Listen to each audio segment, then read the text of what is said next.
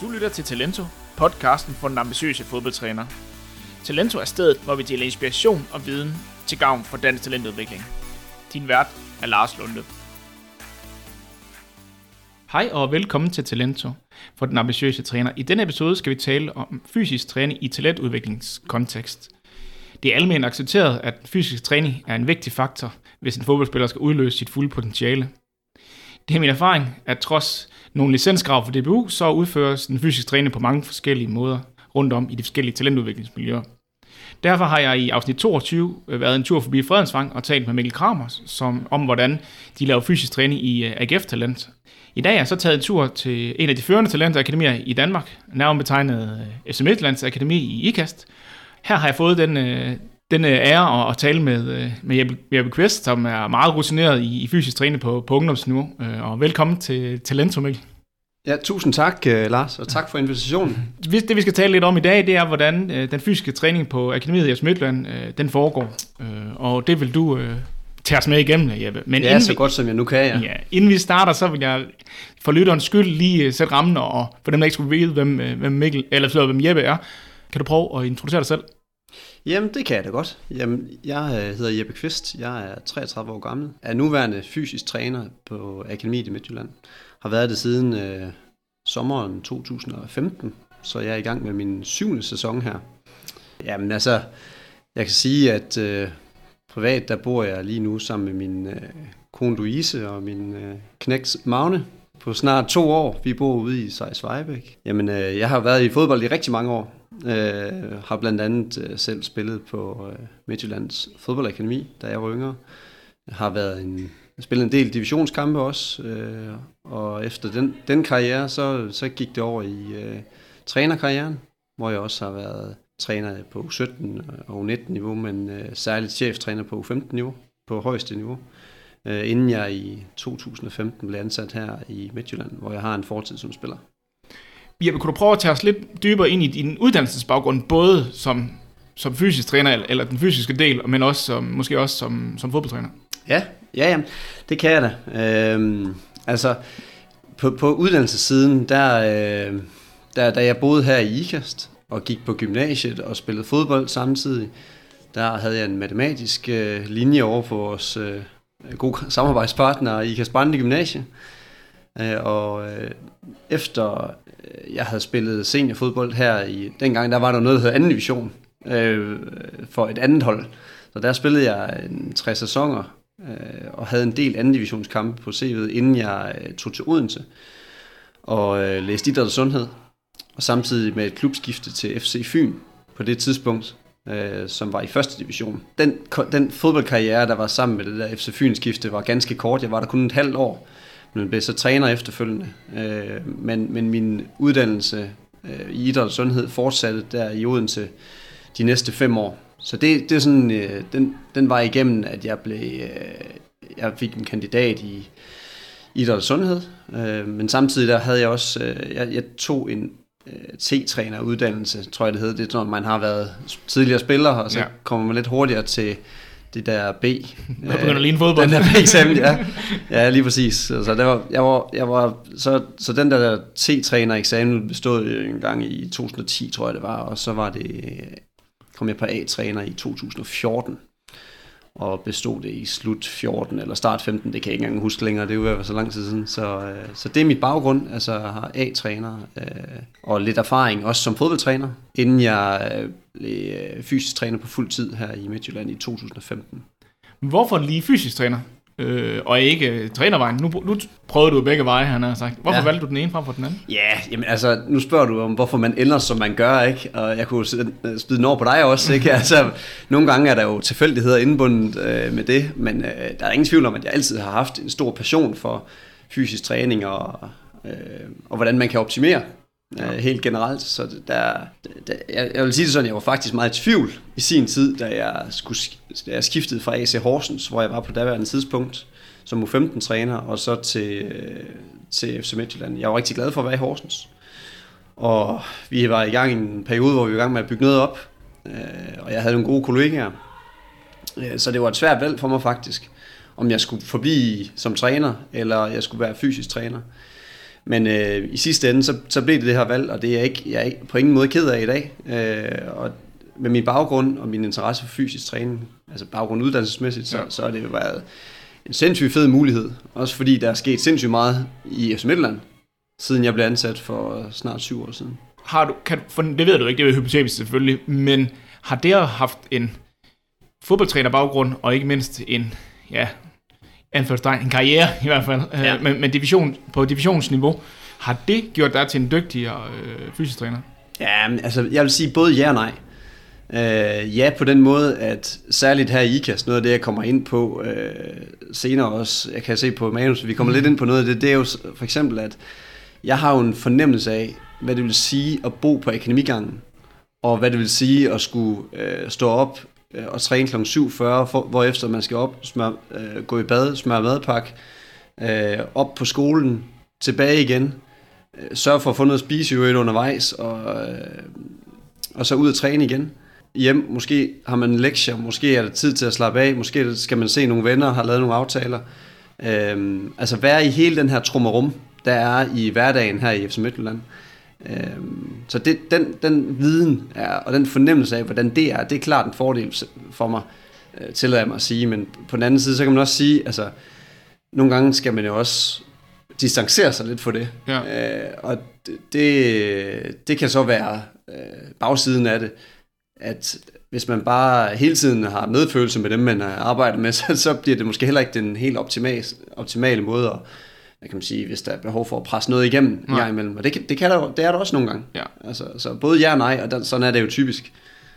Så det, men man kommer alt lige langt med relationerne, og det er ja. dem, der får, får bygget, fordi I er, I er så tæt på hinanden, fordi jeg er ikke 24-7, det er ikke, det ved jeg godt, men, men i hvert fald så, så er I relativt tætte, når de bor øh, lige op og ned af anlægget. Ja, det er der ingen tvivl om. Men hvis vi skal øh, prøve at hoppe ned i det, vi egentlig skal, skal tale om, og egentlig var planlagt, vi skulle tale ja. om, ja. så handler det om fysisk træning på, på akademiet her, og det er jo, som jeg forstår det, primært uh, U17 og U19, der er dine ansvarsområder. Ja. Men hvad er basen? Hvad er det, I går ud efter? Er det nogle, hvad er det for nogle arbejdskrav, I arbejder ud fra? Er det, nu hørte jeg for et tidspunkt, jeg snakkede med, med, med en af jer, jeres trænere, tror jeg faktisk, hvor I egentlig der var snakket om, at i hvert fald på U17-19-niveau, øh, der gik man faktisk ikke efter de krav rent spillemæssigt, som, som var på Superliga-niveau, men måske øh, mere var på i de større ligaer, for det er der, man gerne vil, vil se spillerne enden, så derfor skulle det være pejlemærket. Er det det samme på det fysiske område? Ja, det er der ingen tvivl om. Øh, altså man kan sige, det gode ved at have rigtig mange referencer på vores topspillere, øh, så det er, at vores topspillere er ofte også dygtige nok til at blive solgt til udlandet. Ja det har vi kunne se med, helt fra, fra da jeg startede med Rasmus, Rasmus Nissen over Andreas Poulsen og øh, hvad de nu ellers sidder, dem som har taget springen, Mikkel Duelund og så videre.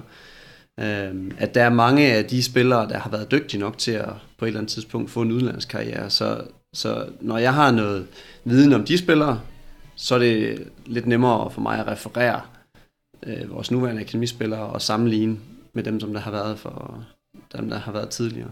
Ja.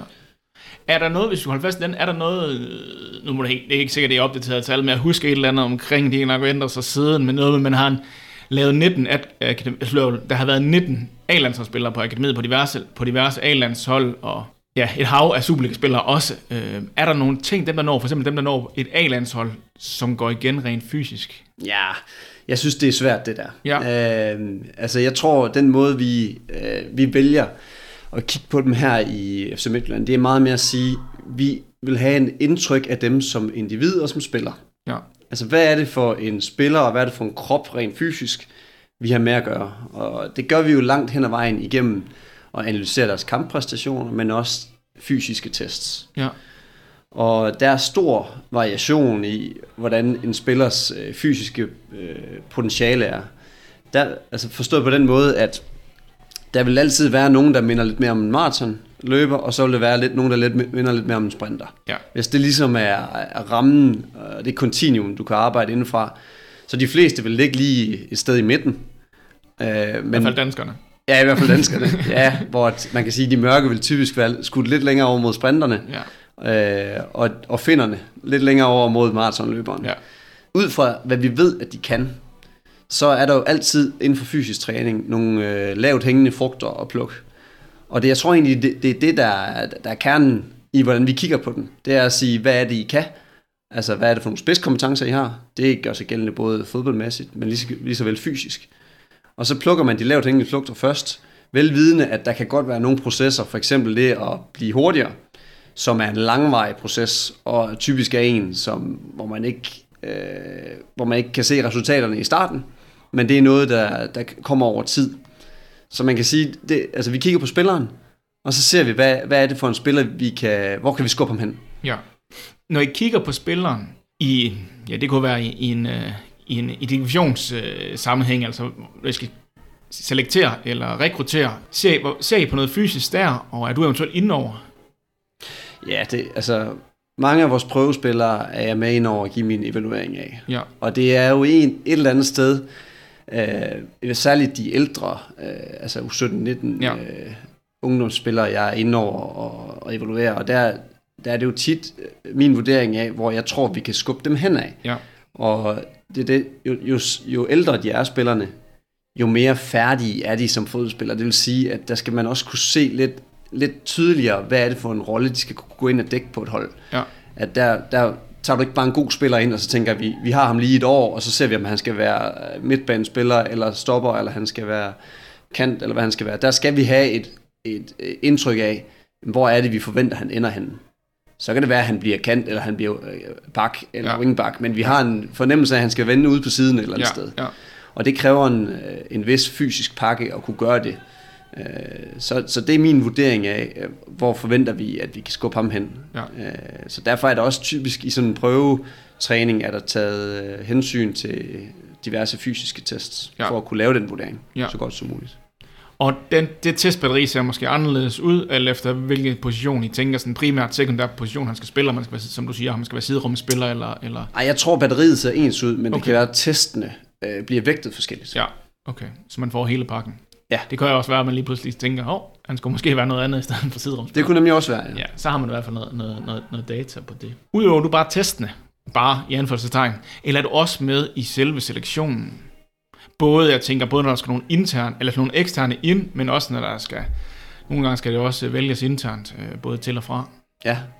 Nå, men det, der, er jeg er med i begge processer der, men jeg tror jeg, eller det, det ved jeg, at, at i vores klub er det Øh, er der, er der kæmpe fokus på, at, at den, den udvælgelse, den sker med så mange, øh, der er så mange, der har kommet med deres udtryk som overhovedet muligt for, øh, hvem, hvem det er, at man kan se noget potentiale i, og hvad, hvilken slags potentiale det er, vi kan se hver især. Så der er rigtig mange forskellige med inden over den proces i udvælgelsen, både fra eksterne klubber, men også internt i klubben. Ja.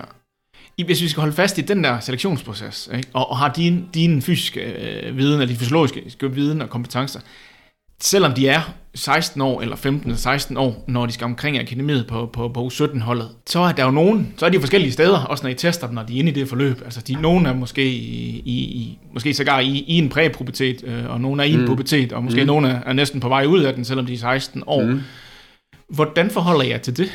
Ja, men det er, jo, det er jo en af de der ting, hvor jeg sidder, hvor jeg, altså, hvis jeg havde svaret på, øh, hvordan man skulle udvælge i forhold til øh, biologisk øh, maturity, øh, til, øh, eller i forhold til kronologisk øh, ma- maturity, så tror jeg ikke, jeg sad her. Nej, men det er jo heller ikke det, jeg, det er heller ikke det, jeg spørger dig om. Jeg, jeg spørger dig om, hvordan forholder I jer til Vi det? forholder os sådan, at vi, vi forsøger jo at lave så mange øh, målinger Ja, i forhold til deres PHV-målinger, og så Ja. holde dem op med, øh, i forhold til deres, øh, for eksempel deres sprinttests tider, men at lave, være så nuanceret på det øh, parameter, som vi overhovedet kan, ja, og så måske forsøge at kigge lidt på, øh, er der nogle referencer, vi kan anvende for at se, okay, øh, er der, ham her, er der en god øh, sandsynlighed for, at han er sent udviklet, eller, Ja. eller er, han, er han egentlig normalt udviklet, eller i forhold til, bliver han bliver bare ikke højere, altså ja. vi kigger lidt på forældre, eller mm. søskende, eller hvad det nu kunne være. ja. Bringer så meget af det i spil som overhovedet muligt. Det er jo, det er jo både i, i, en, i en, en rekrutteringsproces og en selektion internt og sådan nogle ting. Men også i hverdagen må der også være forskel på at arbejde med så stor, relativt stor fysiologisk spring, som der vil være for, for der kan i hvert fald være fra, fra en 15-årig op til, til den 18-19-årige spiller. Ja. Øh, det, er, det er der ingen tvivl om, det er der. Og det er, jo, det er jo der, hvor der er behov for eksperter og specialister, som har en indsigt i både fodboldspil og fodboldtræning, men lige så vel i, hvordan det foregår rent fysiologisk. Ja. Fordi det, det er ikke, det som vi taler om her, er jo ikke nødvendigvis noget, man kan kræve af fodboldtrænerne, at de er specialister i. Nej. Så derfor at, at, at, at vil jeg sige, at det er jo noget af det, der gør min rolle værdifuld. Ja. Det er, hvis man formår at se spilleren ud fra, hvor er han henne, og hvad er det, han kan holde til. Så, så hvis vi skal helt konkret at holde til, så, så handler det måske noget i forhold til, til POV'en, i forhold til ens vækst og sådan nogle ting, i forhold Ja. til belastning under, under vækst, højdevækst. Er der nogle ting, som man, man ad- adapterer øh, bedre på, for eksempel når man er i præpubertet, som i en pubertet, eller som i en postpubertet? Ja, altså det, det ser ud til, at øh, det der sker sådan i løbet af puberteten, det Ja. er jo, at der sker noget hormon øh, og blomstring. Der sker lidt, der kommer lidt ned, øh, nogle tes, noget testosteron, der bliver udspringer ned fra pungen af, Ja. ikke? og man kan se noget, noget behåring rundt omkring, ikke? og når de er der, så, så ved vi, at så er det særligt anaerobt arbejde, øh, for eksempel styrketræning, sprinttræning, der vi kan begynde at lægge noget masse på.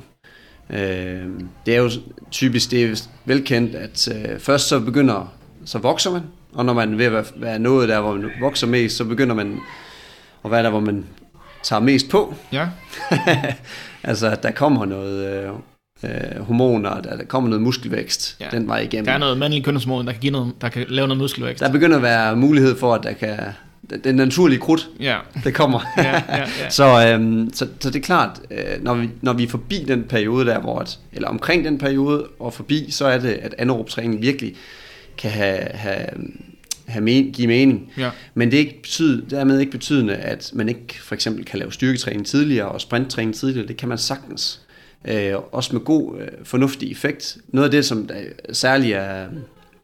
Altså, der er lavet nogle fine øh, studier i, øh, omkring, hvor man har fulgt nogle, øh, nogle 13, 15 og 17-årige i to år, Ja. hvor alle grupper har enten øh, lavet styrketræning, eller bare har lavet fodboldtræning. Ja. Og man kan se, at de, de grupper, der også har lavet styrketræning sammen med deres øh, fodboldtræning, er også blevet bedre end dem, der bare har spillet, spillet fodbold. Og der vil jeg sige særligt den gruppe fra 13 til 15 år. Altså når man har fulgt dem fra de var 13 år til de var 15 år. Og så når de gruppen, der har lavet styrketræning, er også markant bedre og stærkere og hurtigere. I hvert fald har forbedret de parametre der i forhold til deres jævnaldrende, som bare har trænet fodbold. Så kan man jo se, at det, at det virkelig har en effekt. Øh, om det så direkte er på øh, muskelvækst, eller om det er på øh, Neural drive, måske. neural drive, eller om det er på øh, hypertrofi, eller øh, hvad det nu kan være. Øh, det, er ikke, det er ikke så afgørende egentlig, men så længe at performancen er forbedret. Ja, Øh, men øh, jeg tror, det giver god mening, at det, det skulle være noget neural drive. ja. Og så er der vel også noget kultur i det. Der er vel også det at øve sig i og, Ja, ja, og, og, og styrketræne, og man ikke lige pludselig, når man så også begynder, skal, skal gerne kunne løfte lidt tungt øh, og, Ja. og lidt, lidt power, at man kender, øh, hvordan man gebærder sig i styrkerum og, og, og Ja, sådan nogle ja. ting, og, Helt og har te- teknikken i orden. For den Præcis, skyld, ja, præcis. Det er lige præcis de der parametre, der giver sindssygt god mening. Ja. Øhm, så, så ja. Så i forhold til den, hvis vi lige skulle følge den, så tænker jeg bare lige højt nu. I får jo nok alt andet lige, selvfølgelig er I ved at have ramt så højt et niveau, øh, og vælger for så relativt høj en hylde, hvor også de næstbedste er kommet med på den her fysiske træning, øh, kvæg licenssystemet blandt andet. Men hvis I får en spiller ind, en første års U17-spiller på en akademiet, som ikke har været vant til at styrketræne så meget for eksempel, Mm. hvordan forholder jeg til det? Jamen, både sådan, at der måske er lidt spildt potentiale, rent powermæssigt, Ja. men forhåbentlig så er der blevet kompenseret ved det, ved at der er lidt, lad os sige, måske en lidt større mængde af spilintelligens, eller lidt højere teknisk niveau, Ja. taktisk niveau måske endda. Øh, og så et, ja, kan man måske kalde det et uh, uforløst potentiale, rent fysisk. Så det er, jo, det er jo, hvor man lægger vægten hen. Det er jo aldrig sådan, at, at hvis du vælger at lave mere fysisk træning, mens de er 13-15 år, så vil det jo ofte gå i stedet for noget andet træning. Mm. Så, så hvis de har kunne lave noget andet træning i stedet for at lave øh, styrketræning, for eksempel, så, øh, så håber vi da, at det giver sig udtryk i, at de er dygtige spillere på, på nogle andre parametre.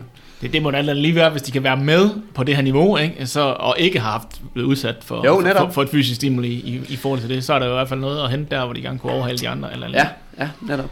Yes. Jeg, jeg kommer til at tænke på, nu har du været med i, i relativt relativ mange år efterhånden.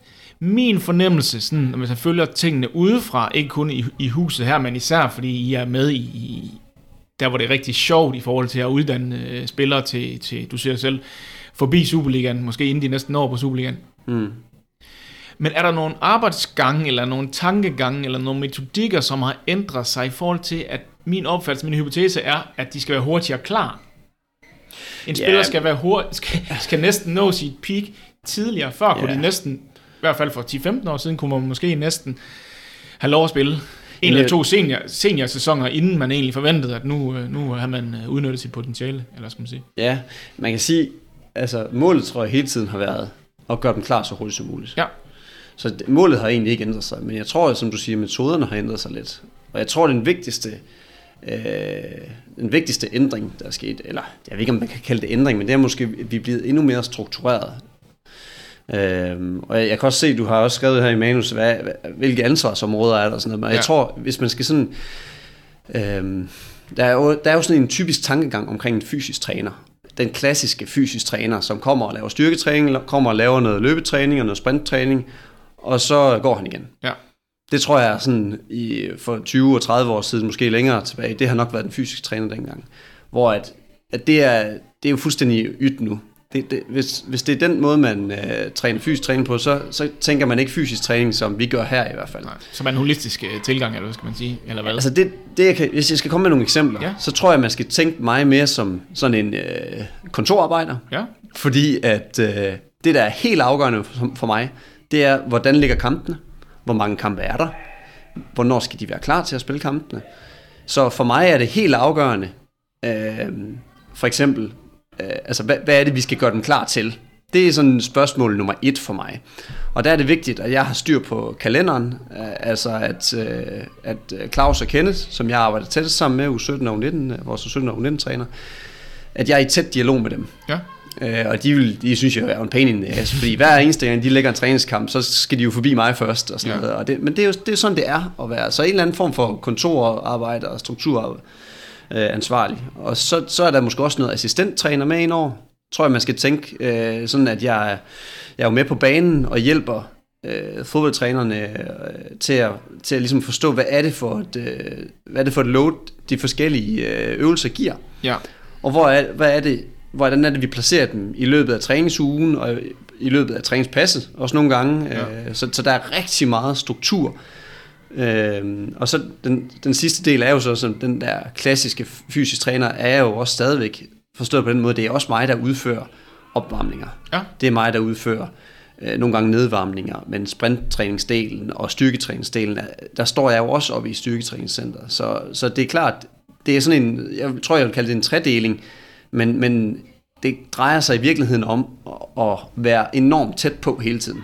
Så du har også specifikke øh, områder, for eksempel opvarmning og, og, og sprinttræning og, og nogle fysiske parametre, ude på banen, hvor der er nogle, nogle, nogle, øvelser og spil, du står for som yeah. en primær, eller hvad? Ja, det er der, øh, og, det er jo ikke anderledes, end at jeg er bare med, som det, man kan måske kalde det assistenttræner i virkeligheden, at, ja.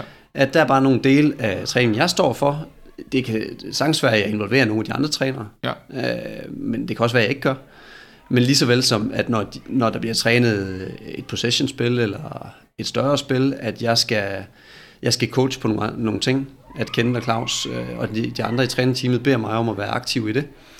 Så, så den, er jo, den går begge veje. Ja. Og det, Så i den, i den sammenhæng, jamen, hvor meget, når du er på, hvor meget holdfokus er der, og hvor meget individuel fokus er der? Nu start- startede du med at snakke om, at mm. I, I havde nogle idéer om, hvor folk de, de havde måske en, en, en primær og en sekundær position, som også på, på den længere bane. Mm. mm. Nå, men jeg vil sige det sådan, at der er jo, vi kører altid med et holdspor og et individuelt spor. Ja, Og det kan betyde, at det, nu siger jeg bare 15 ud af 20, de følger 100% holdsporet. ja, Og så de sidste 5 ud af 20, de kan være, de følger holdsporet plus noget mere, ja, fordi det er den, øh, det er den progression, de er i gang med. Øh, eller det kan være, at de øh, har lidt mindre end holdsporet. Hvad, kun, hvad for nogle parametre eller faktorer kunne gøre, at man træder ud af holdsporet, eller i både, både altså holdsporet plus noget, eller, eller holdsporet minus noget? Jamen det kan, altså minus noget vil typisk være fordi, at øh, de øh, enten har en meget speciel fysisk sammensætning, men oftest fordi de har kommet tilbage fra et skadesforløb. Ja. Og er i gang med at øh, træne sig tilbage i 100% kampform. Skal, lad, os kalde, lad os kalde det Ja, det, ja. eller optimal form. Ja. Øhm, og øh, plus, altså plus holdsporet, det kan være noget med, at der er nogen, vi har igennem flere år og igennem nogle tests øh, har fundet ud af, at jamen, de har simpelthen en større tolerance for at træne. Øh, og det kan, det kan være det, det er den, så kan det være det er ekstra træning på banen efter holdtræningen er færdig. Fordi det er, det er det, der står i den enkelte spillers udviklingsplan, og det er det, han selv ønsker. Ja. Eller det kan være, at vi laver noget, nogle powerøvelser, ekstra sprinttræning, ekstra løbetræning, går i styrkelokalet, hvad ved jeg? Altså det er jo så lidt mere inden for, min, øh, inden for mit felt. Ja, ja. Øh, ja, vi har sågar springtræning nogle gange med nogle af stopperne øh, og nogle af målmændene. Ja. Øh, men det er alt efter, hvad der giver mening, og det skal, som, som jeg sagde før, det hele skal passe ind. Fordi det, der også er rigtig, rigtig vigtigt i mit job, det er, at man kan godt lave alle mulige fancy ting, men hvis øh, man laver sprinttræning øh, to dage før en kamp, for eksempel, så er det så er ris- for det første så risikoen for skader, den er lidt større, og øh, det output, du får, både af træningen, men også af kampen, vil, vil, vil være dårligere. Så det, hele, det, det, det handler om timing. Ja. Og hvis vi kan hænge lidt fast i den her timing, og, og måske i forhold til det at koordinere og lave længere sigtede planer. Mm. Jeg forventer, eller det ved jeg ikke om det er rigtigt, men du kan jo slutte ned, hvis det ikke er rigtigt, men I kører en eller anden form for, for periodisering øh, på det fysiske område også, Mm. eller, eller hvordan, og hvordan ser sådan en eventuelt ud, hvis I gør det? Jamen det gør vi helt sikkert. Og igen, så er der periodis- periodisering på det holdmæssige plan, Ja, og, på det, og så vil der altid være forskydninger, fordi hvis, hvis der er en spiller, der er skadet under en periode, så for eksempel, for at give et eksempel, så hopper man ikke direkte fra at være skadet i sit baglår til at gå ind og lave en eksplosiv styrketræningsperiodisering. nej. Det, den, sådan, øh, så vil han bare blive skadet igen, Ja. forholdsvis hurtigt. Eller i hvert fald en forholdsvis stor risiko for skade, så, så det skal jo hænge sammen. Ja, Så, så jeg vil sige det sådan, at det er måske det her, vi kommer ind på nu og berører. Det er det, der er den største forskel på at være på universitetet og sidde med alle svarene rent teoretisk, og så komme ud i praksis. ja. Fordi altså det, der rammer mig i praksisen, det er, altså jeg, jeg er sådan, jeg tror, hvis du spørger øh, dem, der sidder nede på trænerkontoret i FC Midtjylland, så vil de alle sammen sige, Jeppe, ja, han er fandme struktureret. Han, han, øh, han har styr på, hvornår vi skal det ene og det andet. Og det er også rigtigt. Men du, du kan ikke være så struktureret, at du ikke, øh, at du ikke kan lave... Fordi der sker daglige ændringer i det job her. Det kunne være... Øh, altså en ting er jo corona, det, det, er jo, det er jo en helt anden snak, men, Ja. ja. men, men der er jo også... Øh, i øh, ungdomsfodbold er der jo, kan der jo ske ændringer i kampkalenderen fra uge til uge. Altså, det er jo ikke ligesom Superliga-kampe, som er, som er tv-transmitteret og så videre. Så der kan jo, der kan jo, der kan jo være hold, der nogle gange ringer en uge før og ændrer en, og ændrer en kamp, eller i hvert fald 14 dage før. Og det kan have en, have en stor betydning på træningsplanen. Jo. Ja. Men så er der også spillere, der skal pludselig træne med Superligaen. Og Superligaen tager ikke så ofte, deres holdtræning tager ikke så ofte hensyn til, hvilken periodisering at den enkelte U19-spiller er i, eller Nej. U17-spiller. Nej. Så, så der skal man hele tiden være omstillingsparat. Øh, og, og være indstillet på, at jamen, det handler om at kigge holistisk på spilleren, fordi det kan godt ske, at vi sammen havde lavet et mål om, at spilleren skulle over den næste måned blive hurtigere, så det kræver nogle styrketræningspas. Men pludselig, bum, så opstod der altså en mulighed for, at den spiller kunne træne og spille måske endda med førsteholdet. Ja. Og det er jo en unik mulighed, som ikke altid opstår for Nej. vores ungdomsspillere. Og det betyder det ikke, at Jeppe han siger, nej, det passer ikke i foran, han er lige overloadet. så, så, så, Nu- så, han er så Bo, du må lige vente. Bo, du holder ham lige væk, fordi han skal være oppe i styrkelokalet med mig her. Ja. Så ej, sådan fungerer det selvfølgelig ikke. Så, så derfor skal man hele tiden være omstillingsparat.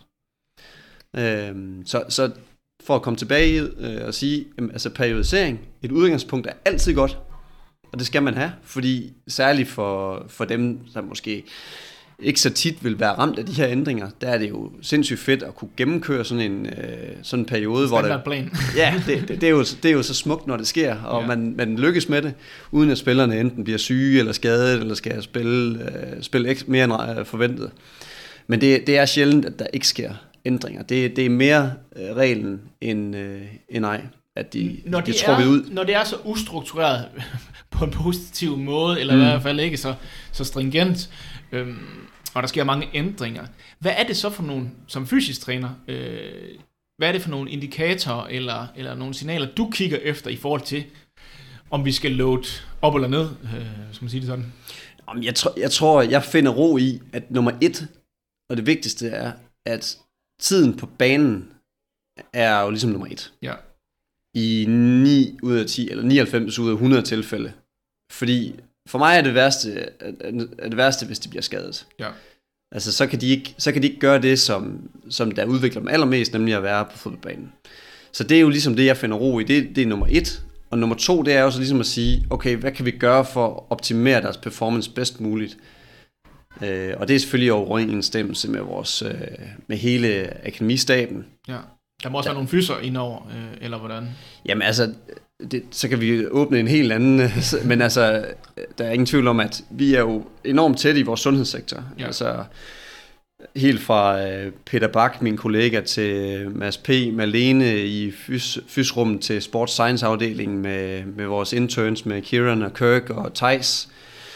Øh, så, øh, så arbejder vi tæt sammen alle sammen og har møder to gange om ugen, hvor vi vender spillerne, der både dem, der er i genoptræner med vores fyser, dem, der sådan ligger imellem vores fyser og, og fodboldbanen, og, øh, og så også dem, som er konstant er på banen, og egentlig bare har behov for at se, hvordan kan vi optimere deres performance bedst muligt. Ja. Øh, så der vil være sådan en, der er sådan en løbende evaluering. Og det var egentlig det, jeg mener, både evaluering, men min spørgsmål gik egentlig også på, hvad er det for nogle indikatorer, jeg tænker, øh, især et sted som her, som er kendt for, for, øh, for at have en, en datatilgang. Øh, ja.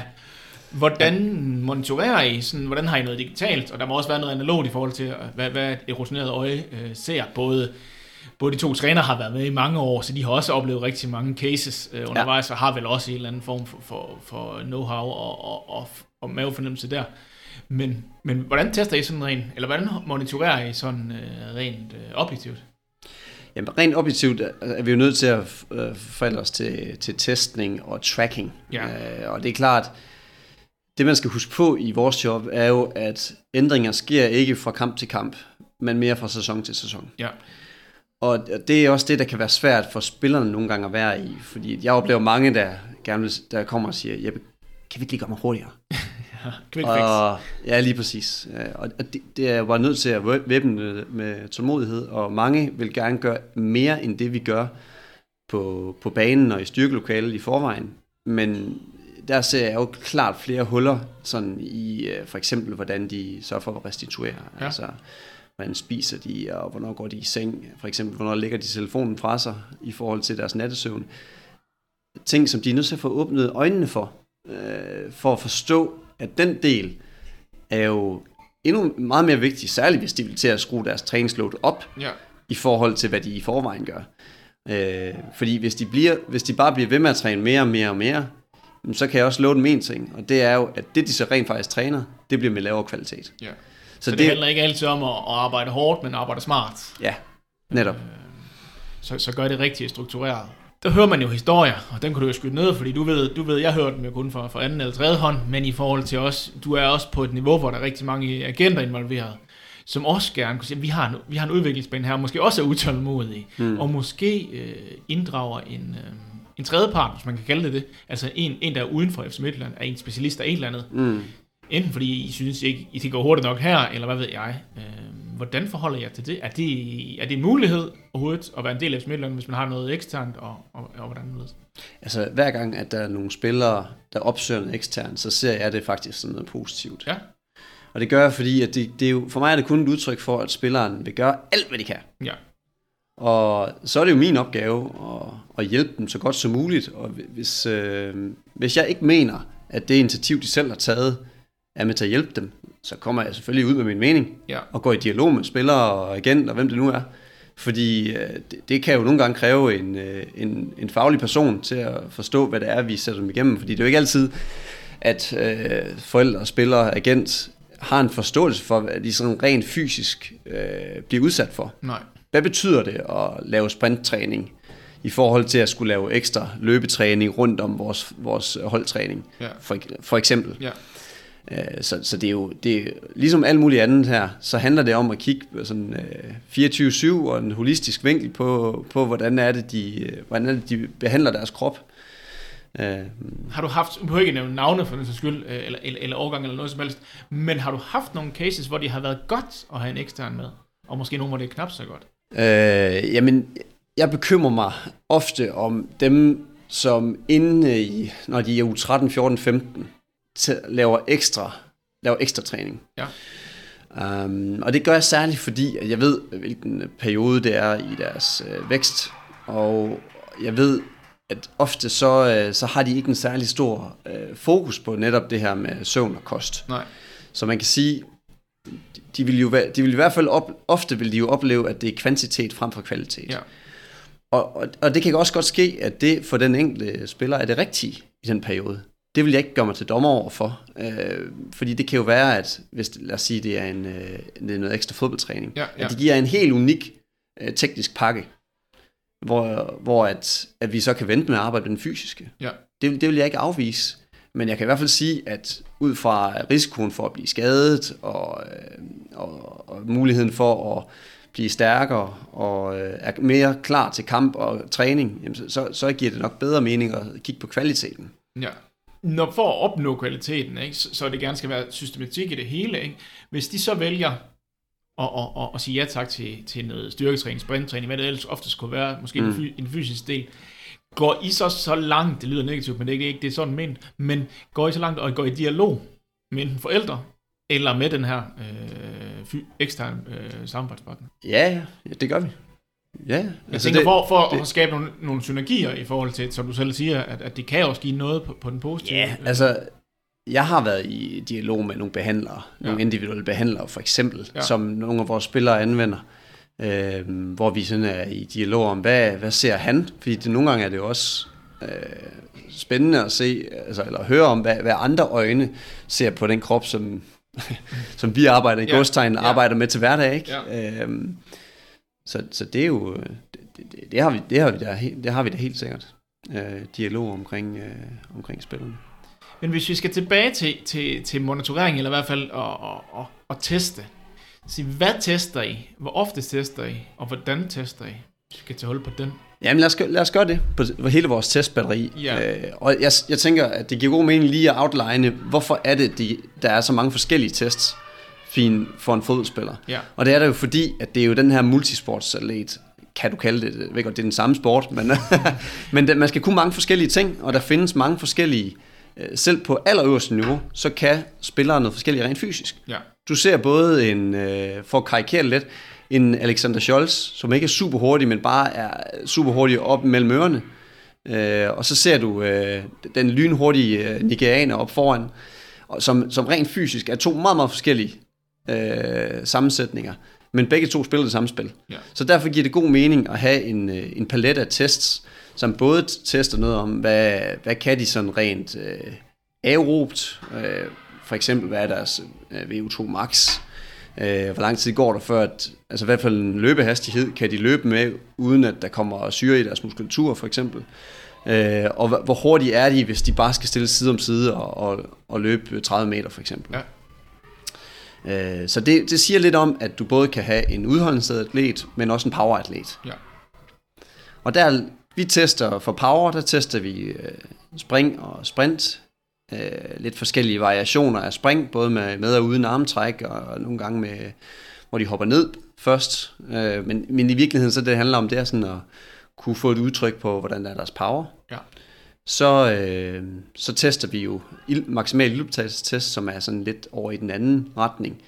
Som, Hvordan gør I det sådan rent? øh, Det kan man også gøre på mange måder. Hvordan gør I det sådan helt konkret Ja. på akademiet? Vi gør det, øh, vi har en samarbejdspartner op på Ikast Brande Gymnasium, øh, som vi anvender til at lave sådan en øh, øh, måling med iltmaske, hvor de kigger på øh, ilten, de suger ind, kontra CO2 i udåndingsluften. Sådan, så meget klassisk, Glas med maske, ja. ja, ja. øh, for at få en ret præcis måling af, hvad deres øh, maksimale øh, iltoptagelse er. Yes. Så det er ikke noget, hvor, hvor der er nogle blodtest øh, og noget involveret? Nej, det er det ikke. Øh, Nej. det, altså det kunne det godt være for at kigge på, hvor, hvor, hvor udmattet de er, når de stopper. Ja, Øh, men det har vi ikke valgt. Øh, Det tror jeg det faktisk, de gør på Superligaen. okay. Øh, men det er kun et øh, ressourcespørgsmål. Ja, ja. Øh, men så, så, laver vi jo, så laver vi også jodtest, som vi ved at øh, har en rigtig stor øh, reference i forhold til selve kampen. Ja. Altså i forhold til, hvor langt spilleren kan løbe i kampen, hvor meget højintens løb de kan lave i kampen, og hvor godt de præsterer i de mest intense perioder af, af kampene. Ja. Så der er ligesom, vi laver nogle tests i hver ende af skalaen, Altså den mere udholdende del, og så den mere øh, powermæssige del, og så det, som der ligger imellem, altså relaterer sig rigtig godt til kampen. Ja. Altså hvor, hvor godt de kan, hvordan kan deres running performance i, i kamp, for eksempel. Det, og snakker, nu siger du selv, ligger imellem, og du siger også selv, at, at, at det er sådan dynamisk et spil fodbold, også på, på de fysiske parametre.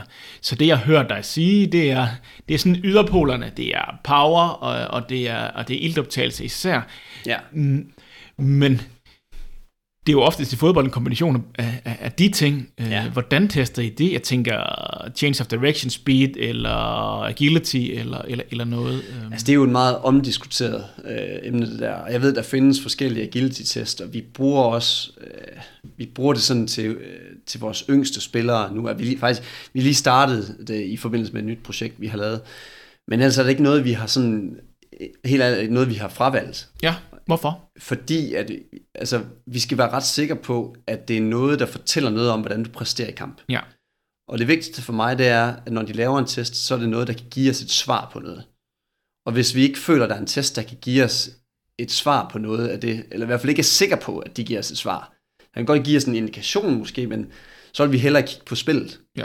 Så det, det er nemlig, det, det er jo vand på min mølle, og ting, ting, jeg har dykket ned i tidligere, i hvert fald jeg kan huske, at øh, helt tilbage på mit første studie, der, øh, der kiggede jeg på mit, mit, mit bachelorprojekt omkring, hvordan ser den optimale agility-test ud, og, Ja. og, og det læner sig rigtig meget op af amerikansk fodbold, alt det, alt det forskning, der er, og, og ofte så bliver det egentlig noget change of direction speed, altså sige, øh, det er retningsskift, uden nogen, noget... Øh, perception på, altså nogle signaler, man ikke, så man ved på forhånd, hvor man skal løbe hen, og det snyder ja. jo også lidt i forhold Ja. til, til fodbold, så der er jo rigtig mange ting, og så skal det i hvert fald være fodbolden nær, og der er også nogle bevægelser, som kan snyde lidt i forhold til, til modstanderen og sådan nogle ting. Mm. Så, så det, det er noget af det, eller hvad, der gør, at den optimale test er der ikke endnu. Øh, Ja, det er, det er nogle af de overvejelser, vi har haft inde i det. Så, øh, og, så, så det er jo ud fra, ud fra hypotesen om, at vi, altså, vi, skal kun teste, hvis det er nødvendigt, og hvis vi får noget værdifuld information ud af det. Og hvis vi er i tvivl om, vi får værdifuld information ud af det, så skal vi ikke gøre det. Så det, er- det er det, der ligger til grund for vores øh, beslutning omkring det. så kunne jeg egentlig godt tænke mig sådan at, at, at dykke et andet sted hen i forhold til, øh, nu har I jo fået, som nok, ja, det er nok jer, der har spillet allerflest, eller det er jer, der har spillet allerflest uh, Youth, uh, UEFA Youth League uh, kampe. Mm. Hvad kan I tage med fra det, med, med et fysisk parameter, eller et, et perspektiv? Jamen, øh, øh, jeg synes faktisk, det er et spændende spørgsmål, du kommer med her. Øh, men jeg synes, vi er langt fremme i Danmark øh, på, på mange parametre. Øh, særligt det her med, og, hvordan, øh, hvordan er det, vi anvender, altså den viden, der kommer fra forskningen, hvordan kommer den ud i klubberne, og hvordan bliver den trænet, særligt den viden, vi har omkring styrketræning. Øh, hvor jeg ser mange andre kulturer, de gange, hvor jeg har været ude i, på klubbesøg, men særlige internationale turneringer, der virker det. Altså, jeg kan jo ikke sige 100% hvordan det er, de gør i andre klubber, men min, min fornemmelse er, når jeg ser på deres spillere, at de, øh, de spiller mere fodbold, og så er styrketræning for eksempel, det, det, det er ikke den afgørende faktor. Det, det, det, er ikke, det er ikke noget, de nødvendigvis praktiserer. Øhm, og der kan jeg se, at der, der er vi i Danmark langt fremme på det. Altså jeg synes, ofte har det faktisk været duelstærke, mere duelstærke hold, vi møder i U19-ligaen, Ja. end det er i uh, Youth League. Men det, det, så, så kan man sige, så er det, øh, når vi kommer op på en højere hylde, mm. så er det på en anden måde. Og det, det jeg mener med det, det er, at øh, mit bedste eksempel er, da vi møder Porto i Portugal, hvor vi møder et, et vanvittigt godt hold. Måske det bedste U19-hold, jeg nogensinde har set.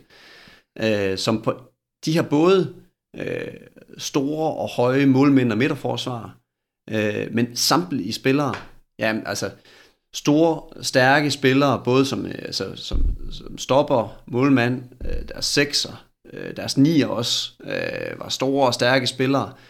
Øh, men der var også enormt mange teknisk dygtige små spillere.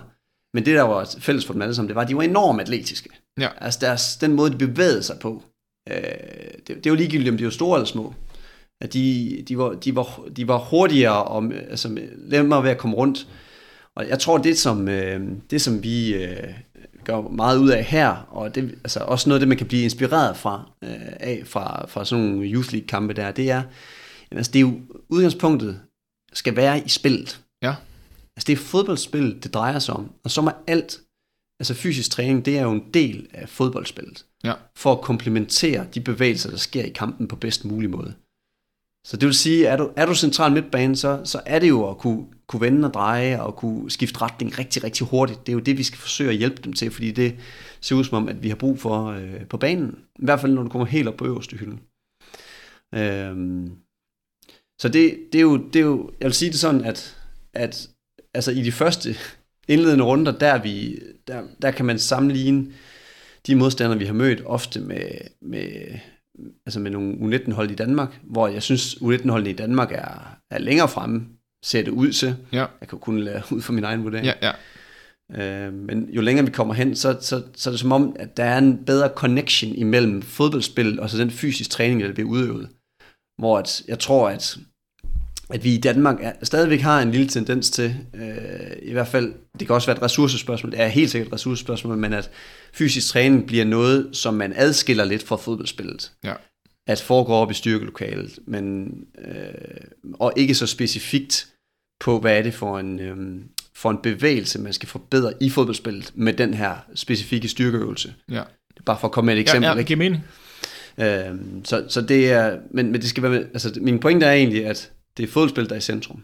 Og ud fra fodboldspil, så laver du den fysiske træning. Og, og det leder mig egentlig også tilbage, eller jeg kan i hvert fald øh, fortælle, hvorfor, hvorfor jeg spurgte om i starten, hvad er det for nogle, nogle arbejdskrav, I, I arbejder ud fra, om det er Superliga-niveau, eller det er internationalt niveau. Øh, fordi jeg oplever, udset, uden faktisk at have data på det, men med, med mit øh, subjektive øje, at Superligaen er relativt fysisk øh, og relativt taktisk. Så har man de to parametre i hus, så kan man nå relativt langt på Superliga-niveau. Mm. Øhm, og det kan man måske, fordi dem, der er lidt smule kreative, er måske lidt mere kloge, de spiller ikke i Superligaen, de er rådet videre ja. til, til en anden liga. Er der nogen sammenhæng i forhold til, eller køber du præmissen for det første, mm. og for det andet, mm. er der nogen sammenhæng i forhold til det på Youth League? Mm, jamen det synes jeg, når vi kommer op på det øverste niveau, vil jeg sige igen. Altså det, så, så kan jeg godt købe præmissen om, at vi i Danmark er, er mere fysiske og taktiske også. Hvor for eksempel det Porto-hold, vi møder i kvartfinalen for et par år tilbage nu, jamen det er, det er et højt niveau rent taktisk, men, men fysisk er på en anden måde. Altså det er som i en forbindelse med, hvordan vi vil gerne, altså der er style of play, Ja at de bevæger sig hurtigere, de tænker hurtigere, øh, hvor det ikke øh, nødvendigvis er så stor behov for, at det skal være masse for at være masse, men det skal være, det skal faktisk være en, nogen, ofte være en lavere masse for at kunne bevæge sig lidt, lidt øh, nemmere, fordi de, deres perception af os, og der hele deres spilintelligens, altså spillet går hurtigere for Ja, dem. ja. Betyder det, at nu tænker jeg højt igen, og kan det være fordi, at man i den kontekst er begyndt at komme i sådan en skole, hvor man skal ikke kunne klare sig selv, også øh, sådan rent fysisk øh, i, i, i sit duelspil, øh, eller hvad? Altså, hvis, jeg tænker, du vil trække det lidt tilbage til øh, træning tidligere. Altså, at man har behov for at træne en mod en tidligere. Øh, og, og have med, lidt mere fokus på duelspil tidligere. Fordi det kan jeg kun give dig ret i. Ja. Øh, men det, det synes jeg nu også er en tendens i topkampene i U19-ligaen eller U17-ligaen. Ja. Øh, så det, det kan jeg kun være enig med dig i. Øh, Så hvis jeg skal tilbage til noget af de, de indledende spørgsmål i forhold til det her med, øh, hvad er det for nogle arbejdskrav, I arbejder udefra, så hører jeg jo faktisk lidt, lidt hører dig sige, nu må du rette mig igen, hvis det, Mm. hvis det er forkert øh, forstået, men at der er nogle, der er nogle, nogle specifikke arbejdskrav, eller måden at spille fodbold på i Superligaen og på jeres Superliga-hold især, end der for eksempel er at skal spille i, øh, i en topklub i, i Holland for eksempel. Og det der med, at jeg startede med at lægge ud til, hvad er det for nogle Ja. arbejdskrav, de kigger efter. Er det det internationale? Det vil sige, vejen forbi Superligaen, eller, eller er det Superligaen, der, der I arbejder hen mod? Altså dem, der kan begå jer i jeres øh, spillestil på, på jeres Superliga. altså, det, er- det er jo der, hvor jeg synes, at vi kigger mere på spilleren. Ja, Og så kigger vi på, hvad tror vi for et potentiale, han har rent fysisk. Øh, I stedet for, fordi de spillere, der starter på akademiet nu, de kommer sandsynligvis først på vores Superliga om fem år. Ja. Og der ser vores Superliga helt anderledes ud. måske. og fodboldspillere har måske også rykket sig på de Det kan sagtens være, ja. Så, så i virkeligheden, så det jeg tror, at vi, det handler om, det er at kigge på, som jeg sagde tidligere også, altså have, få en rigtig god viden om, hvad er det for en person, du har med at gøre, hvad er det for en krop, vi har med at gøre, hvad er det for en spiller, vi har med at gøre, og så starte med at plukke de lavt hængende frugter, altså arbejde med hans spidskompetencer. Det synes de ofte er sjovt. Og så udvikle dem så godt som muligt, fordi nogle gange så er det det, som der gør, at de bliver så lige så vel som har man nogle spidskompetencer teknisk eller taktisk, så, så skal man også arbejde med dem, og det synes jeg, det er det, vi er gode til i den her klub. At det ikke bare er, der kan selvfølgelig, altså fysisk skal der også være et bundniveau for for eksempel løbeperformance. Øhm, men hvis man arbejder med deres spidskompetencer som det første, så, så tror jeg, at du har du giver spillerne det bedste udgangspunkt for at nå deres potentiale. Fordi så kan man senere, i, senere og måske også lidt mere løbende over år, arbejde med deres bundniveau på nogle andre parametre. Nu, nu hører jeg dig sige, igen, du må ret, hvis du for du tolker jeg for det, du siger, mm. men noget af det, som de topklubberne kan, eller topspillerne i Youth League i møder, øhm, det var noget, af de er meget atletiske som spillere. Ja. Er det noget, I så har taget med ind og, og, arbejde med, med jeres spillere? Fordi det er jo sjældent, øh, det kan være selvfølgelig være noget mobilitet, men, men ellers så er det ikke så meget, man kan, man kan træne der øh, specifikt i, i styrkelokalet nødvendigvis. Øh, måske lidt år og sådan ting i forhold til retningsskift, men ellers mm. måden at bevæge sig på. Altså, det har jo hele tiden været vores mål. Ja. Altså, vi, vi vil rigtig gerne uddanne spillere, der er rigtig gode til at, og hurtige til at skifte retning. De er rigtig gode til at springe, øh, og de er rigtig gode til at løbe, løbe hurtigt, og kan løbe i lang tid. det er jo ligesom det der, hvor det er hele tiden vores mål. Det eneste, der kan have ændret sig, det er jo måske vores metoder ja. til at gøre det. Og det, der inspirerer mig, når vi møder Porto for eksempel, det er jo at kigge lidt mere på, hvad, hvad, hvad er det, de har gjort? Spørg, spørg dem. Mm. Øh, simpelthen finde ud af, hvad, altså gå interesseret til værks, og så finde ud af, hvad, hvad er det, I gør? Fordi det kan også være et udtryk for, at øh, de har en unik overgang af spillere. Øh, det, kan, det kan vi jo ikke være sikre på, men det er jo, altså, øh, det er jo vigtigt at, at spørge undrende. Mm, der kan vel også netop for eksempel i Portugal, der kan jo vel også i forhold til kontra Danmark eller Norden, der kan også være nogle kulturelle, både på miljømæssigt, øh, altså hvordan bevæger de sig som børn, og hvad laver de som børn, ja. øh, hvor meget træner, meget træner de ikke, øh, mm. struktureret og ej, og måske også i noget genetik. Øh, nu siger du selv, at bare i Skandinavien, ikke? du siger selv, at der er forskel på, hvordan øh, finderne er kontra danskerne, mm. overordnet set. Ja. Ikke? Ikke? Så kunne der være nogle af de ting i spil? Ja, ja, helt sikkert. Helt sikkert, og jeg tror der er også noget, for eksempel noget, noget som vejret spiller det også en rolle. Altså at de ikke skal gå ud til træning herude på IKA Stadion eller i Stadome i minus 2 grader. Det er jo ikke så altid, de oplever det. Og det kan da betyde noget for for eksempel deres smidighed. Altså der ledende ved vi jo, at øh, de bliver noget strammere, når det er koldt. Bare sådan nogle, sådan nogle små ting der, det kan, det kan jo være med til at... Så I skal bruge mere tid på forberedelse i, i, i sådan en kontekst, og den kunne de måske også have brugt på, øh, på ja, bevægelsestræning, eller, eller bare det at, at flytte sig? Eller hvad? Jamen ja, jeg tror blandt andet, det kan være noget, en af årsagerne til, at, at de er lidt mere tilbageholdende med styrketræning nede sydpå. Det er jo fordi, at de, det er jo nærmest hele, hele året rundt, er det jo rart og fedt at være ude på banen og, og trille bold, når der er øh, 15-20 grader plus, ikke? Så er det så også, fordi du tror på, at, eller de tror måske på, at styrketræning kommer, som du også selv var inde på, også igennem øh, spil, men så måske lidt mere specifikke spil?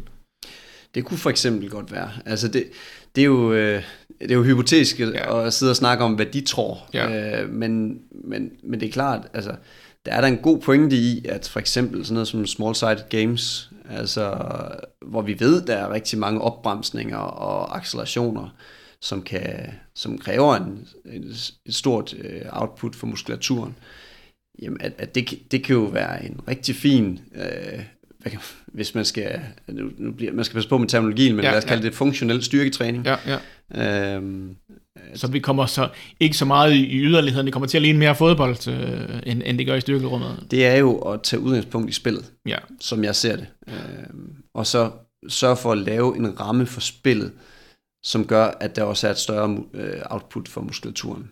Vil det så sige, igen, jeg, jeg tolker på det, du siger, vil det betyde, at det faktisk i forhold på, med et fysisk perspektiv, og det at bevæge sig, og det bliver mere eksplosivt nogle ting, er en større fordel øh, at bruge det, vel og mærket, og spille ikke nødvendigvis større spil, men i hvert fald spille nogle mere åbne spil, hvis man kan sige det sådan.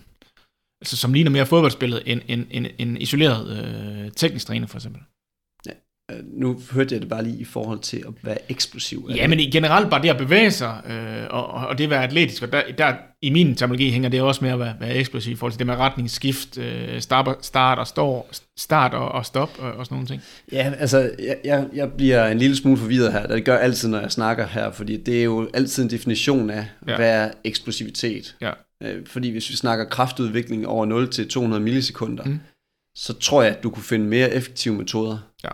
men, men hvis det handler om, at man skal kunne øh, tage udgangspunkt i spillet, som hedder, at, øh, at der er nogle skills, man skal kunne. Man skal kunne drible med en bold, man Ja. skal have en bold med, mens man skifter retning. Så er det jo, så for mig er det mere sådan en overførselstræning. Så altså den her kombination af, at man kan gøre alt, hvad man kan for at blive så eksplosiv fra 0 til 200 millisekunder i styrkelokalet, hvor det, det, er, det kan være eller noget plyometrisk træning i noget springtræning, eller noget meget tung styrketræning, som er, ser ud som at være det mest effektive i forhold til den del, men at man så har spillet til at overføre det, altså som en eller anden transferværdi. Ja. Øh, Så man ikke bare er et monster i styrkerummet, men man har godt gerne være et monster på fodboldbanen, Yes. yes. man kan sige det sådan. Yes, For ellers hjælper det jo ikke ret meget. lige netop, ja. Netop fordi fodbold er så dynamisk et spil, så, som Ja. det er, ikke? Så Og det- man gå til styrkeløft eller atletik eller hvad det er. Og man kan sige, det er derfor, at øh, jeg, jeg er sådan lidt inspireret, hvis vi vender tilbage til Porto, Ja, øh, og tænker i, at hvis, hvis det er fodboldspil, de har udgangspunkt i, at sørge for, at spil bliver så hurtigt som muligt, jamen hvis man kan kombinere den hurtighed og øh, kvalitet i spillet, med det vi kan her i Danmark og i Norden, som er at være rigtig dygtige i, øh, i styrkelokalet, og find, virkelig vide, hvad er deres øh, rep max, og hvilken vægt skal de løfte med, og hvor hurtigt skal de løfte vægten osv. osv. for at få den øh, optimale, eksplosive øh, styrkeudvikling. Ja, for at adaptationerne af den fysiske Ja, belastning. er så optimalt som muligt. Ikke? Ja. Hvis man kan kombinere de to verdener, så tror jeg, vi har en rigtig spændende cocktail. Så nu har du været lidt inde på det, men sådan her afslutningsvis.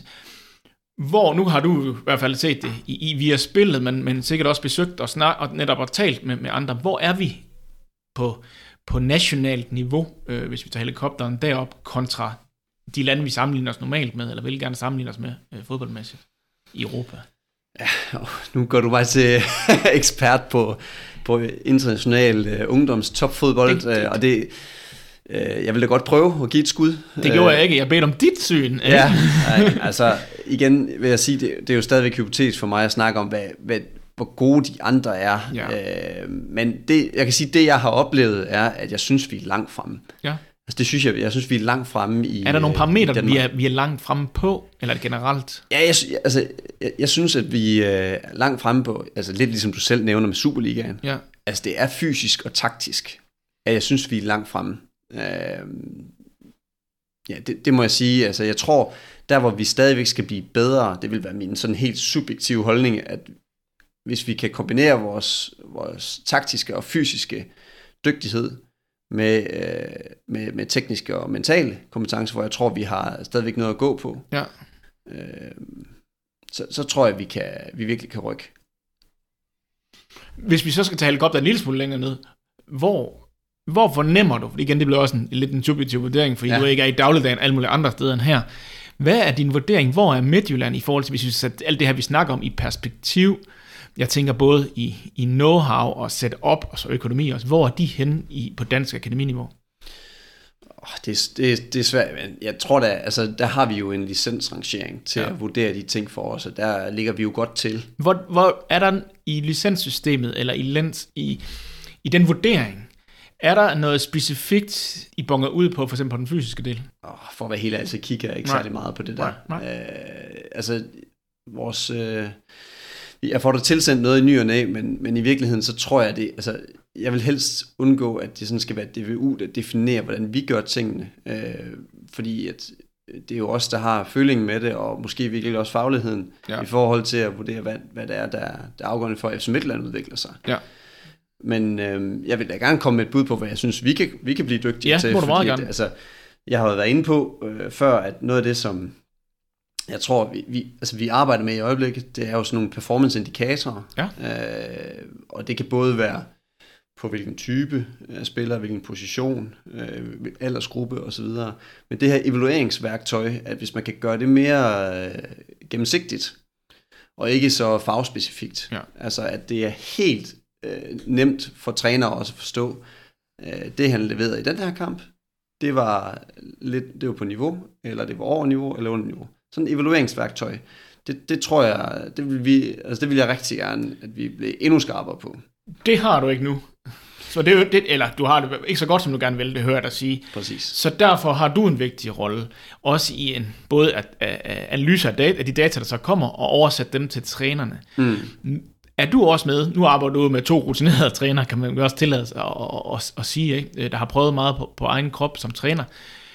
Men din uddannelse på det fysiske område af de to, hvordan er den i hverdagen? Øh, altså, hvordan jeg uddanner mine ja, træner. ja, ja, ja, det kan man sige. Hvordan kommer det med output på, at de kan blive dygtigere, Jamen. og ikke bare skubber, ah, det, er- det, det er Jeppes opgave, det må Jeppe forholde sig til det fysiske. Men at de også får en forståelse, igen, hvis man skal kunne se hele vejen rundt og helheder i spillerne, som jeg selv taler om. Mm, jamen, øh, altså, det, jeg synes, det stiller krav til to ting. Det stiller krav til, hvor god er jeg til at videreformidle øh, faglige ting på et sprog, som de kan forstå. Ja. Og så handler det jo også om, hvilken interesse de har, de har i det individuelt. Øhm, så det, det er jo øh, det er noget, jeg har øvet mig meget på, særligt i den første del. Det her med at kunne få træneren til at forstå, hvad er det egentlig, jeg mener. Og det, det, sy- jeg synes, vi er kommet et rigtig godt stykke vej, og det, det kommer sig jo nok også af, af erfaring. Ja, og kontinuitet i, i jeres hus har jo været sådan relativt uh, buzzword uh, i, på akademiet, uh, at der har været relativt god kontinuitet, uh, og derfor oparbejder man vel også et fælles sprog, når man går op og ned af hinanden, og man får nogle fælles referencer til sproget, Mm. eller hvad? Jamen, Jamen, det er der ingen tvivl om. Det, det betyder rigtig, rigtig meget. Og det betyder, altså vi har nogle oplevelser sammen. Altså at vi også går til hinanden og tør at udfordre hinanden. Det er jo helt afgørende for al udvikling. Så der kommer en eller anden form for psykologisk tryghed, jo, mere, jo bedre relationer man har. Mm. Ja. Ja, til sidst, der kunne jeg godt tænke mig, øh, eller i hvert fald næst sidst, tror jeg, det bliver, øh, det kunne jeg godt tænke mig at høre, hvis nu vi leger med tanken igen, jeg ved ikke, hvor de penge, øh, hvem der kommer med dem, om det er Steinlein, eller det er Flemming Bro, eller hvem det er, hvis nu du, de kom og, øh, og sagde, Jeppe, du får en million, og du må bestemme inden for det fysiske område, hvad vi skal bruge den ekstra, ekstra million til. Nu har du selv nævnt, at det kunne være et, øh, et, et, en analyseværktøj. Øh, er der andre ting, du godt kunne tænke dig, hvis du nu havde, hvis det ikke er økonomien i hvert fald, der, der, der satte øh, grænsen, at I kunne, blive, I kunne optimere på? Ja, det, jeg synes, det er et fedt spørgsmål. Fordi det er, jo, det er jo i virkeligheden et spørgsmål om, hvor er vi på vej hen. Ja, ja lige præcis. Øh, og, og det er, altså jeg har, jeg har to områder, som jeg synes, vi kan blive bedre til. Som jeg nævnte, evalueringsværktøj, det kan både være på, på kamppræstation, øh, det kan både være teknisk-taktisk, men det kan også være fysisk. Hvis man havde nogle bedre vurderinger af det, og nogle mere nem, altså noget, der var nemmere tilgængeligt, både for spillere og trænere, som, øh, og det er jo i hver- i hvert fald der, vi, altså vi har jo en sport science afdeling, Ja. som gør alt, hvad de kan, og arbejder sindssygt godt med øh, den fysiske, den fysiske evaluering. Også på, også på akademiniveau? Eller Ja, ja, ja. ja også det, er også, det er også på akademiniveau, ja. Ja. De, øh, at vi har taget store skridt der øh, øh, de sidste par år. Ja.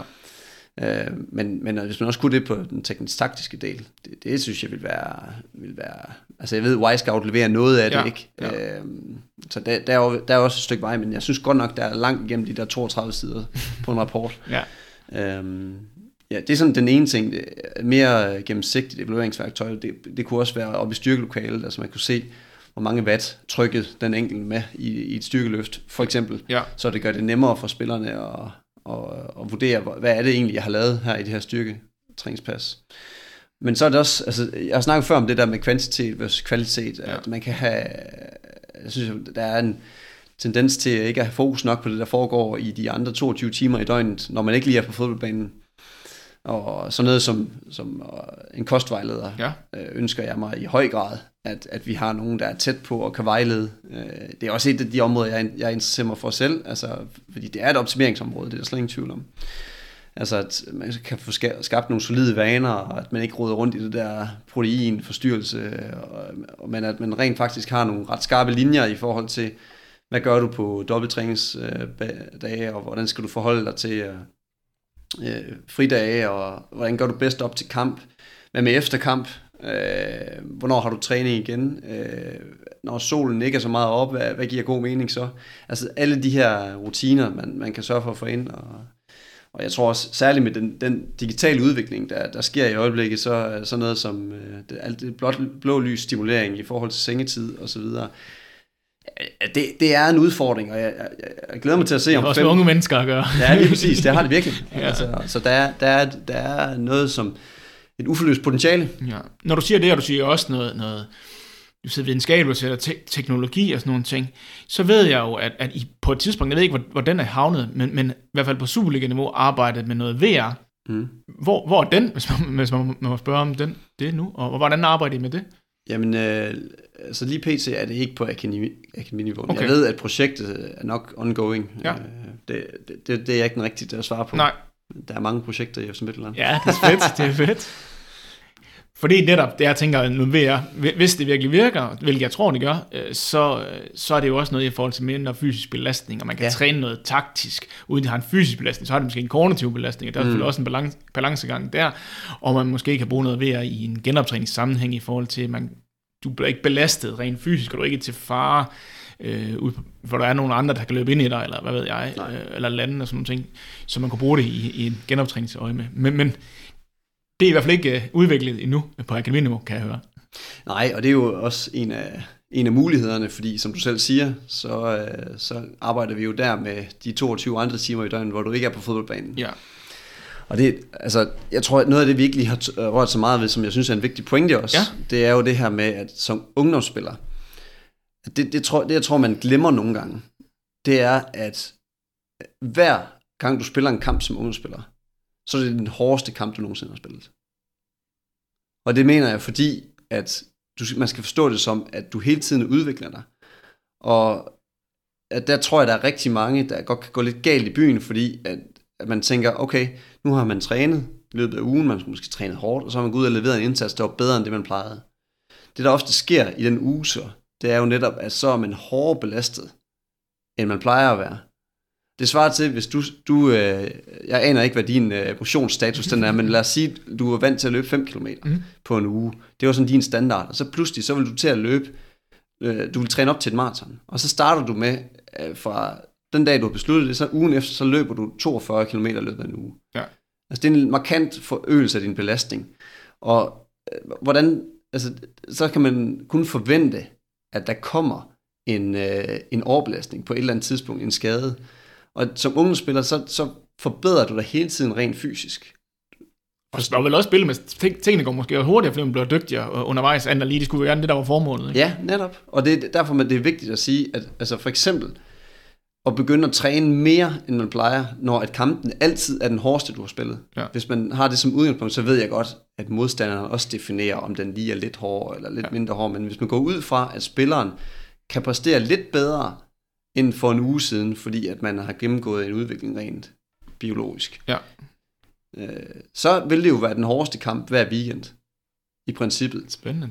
Spændende perspektiv. Og det er jo, det er jo, det er jo der, hvor at, jeg tror, at altså, det er vigtigt at tænke på, hvad er det, øh, hvad er det, som man kan lave, som ikke belaster kroppen på samme måde? Fordi man har jo en tendens til ofte enten vil løbe, eller altså spille fodbold er jo nummer et. Ja, Altid ja. kan man spille mere fodbold, ja. jo bedre.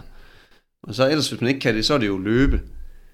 Øhm, og som også belaster underkroppen, som, som fodbold jo trods alt spilles Men er jo stadigvæk ikke de der start og stop og, og, og retningsskift, øh, og modstander, man skal forholde sig til, og bolden, og hvad ved jeg. Men det er egentlig, grunden til at jeg nævner det, er egentlig bare for at sige, at potentialet ligger i de 22 andre timer i døgnet. Ja.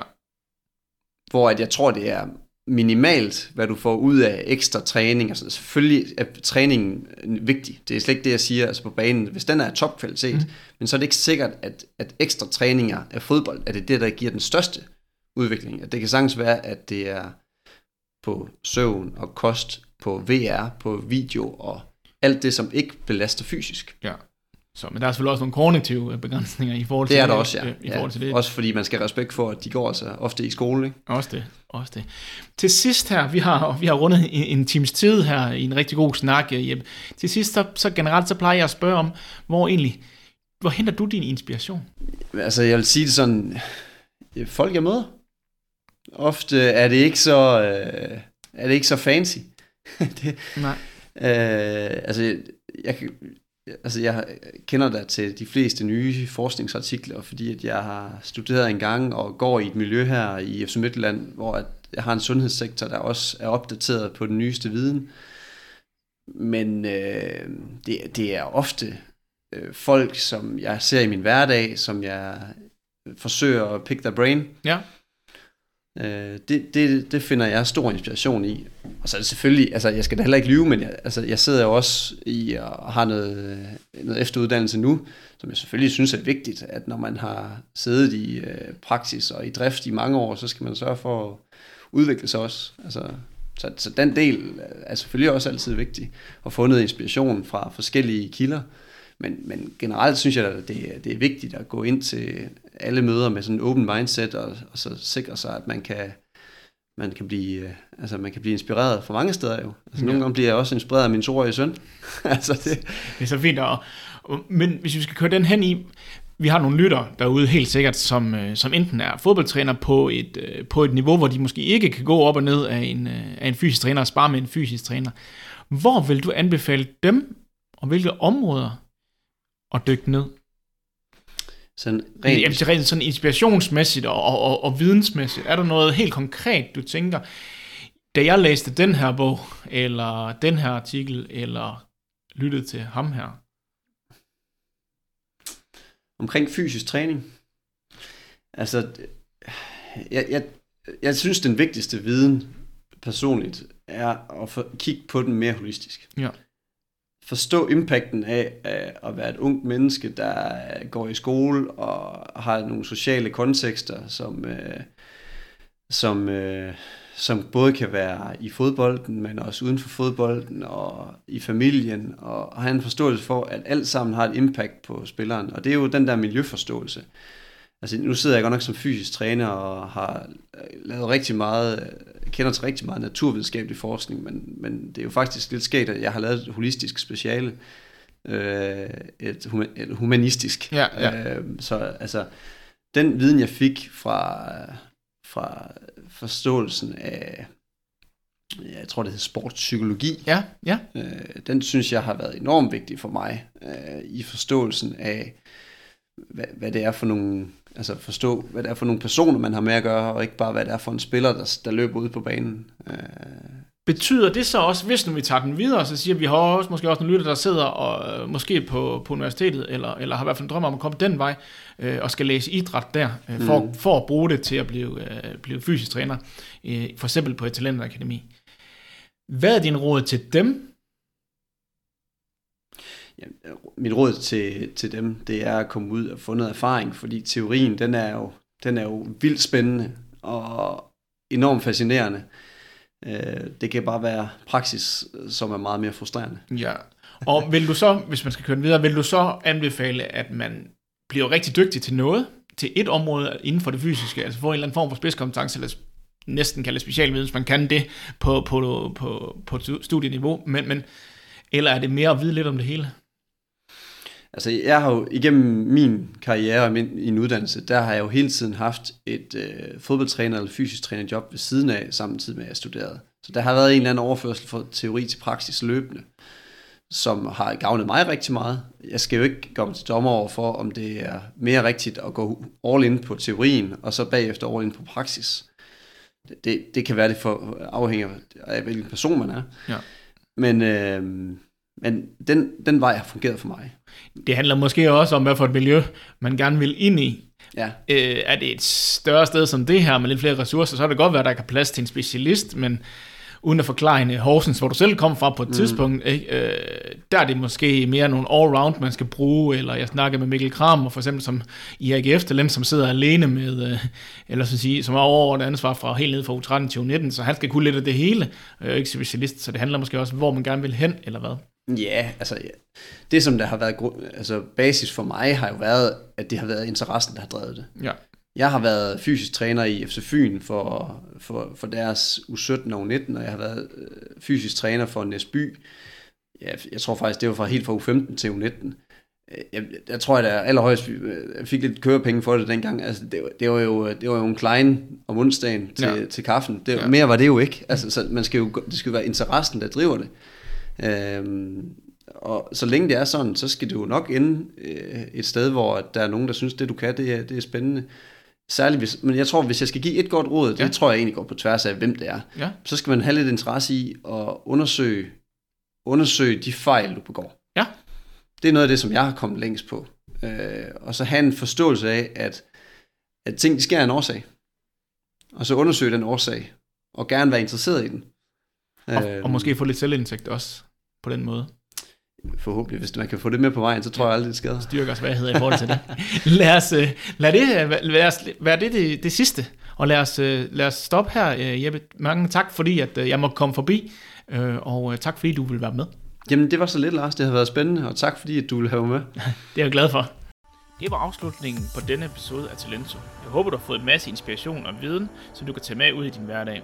Hvis ja, så må du meget gerne gå ind på Apple Podcast og give Talento en anmeldelse, så Talento kan nå ud til endnu flere ambitiøse fodboldtrænere. Jeg håber ligeledes, at du vil være med til at sprede budskabet om Talento, så vi kan inspirere og dele viden til gavn for den talentudvikling.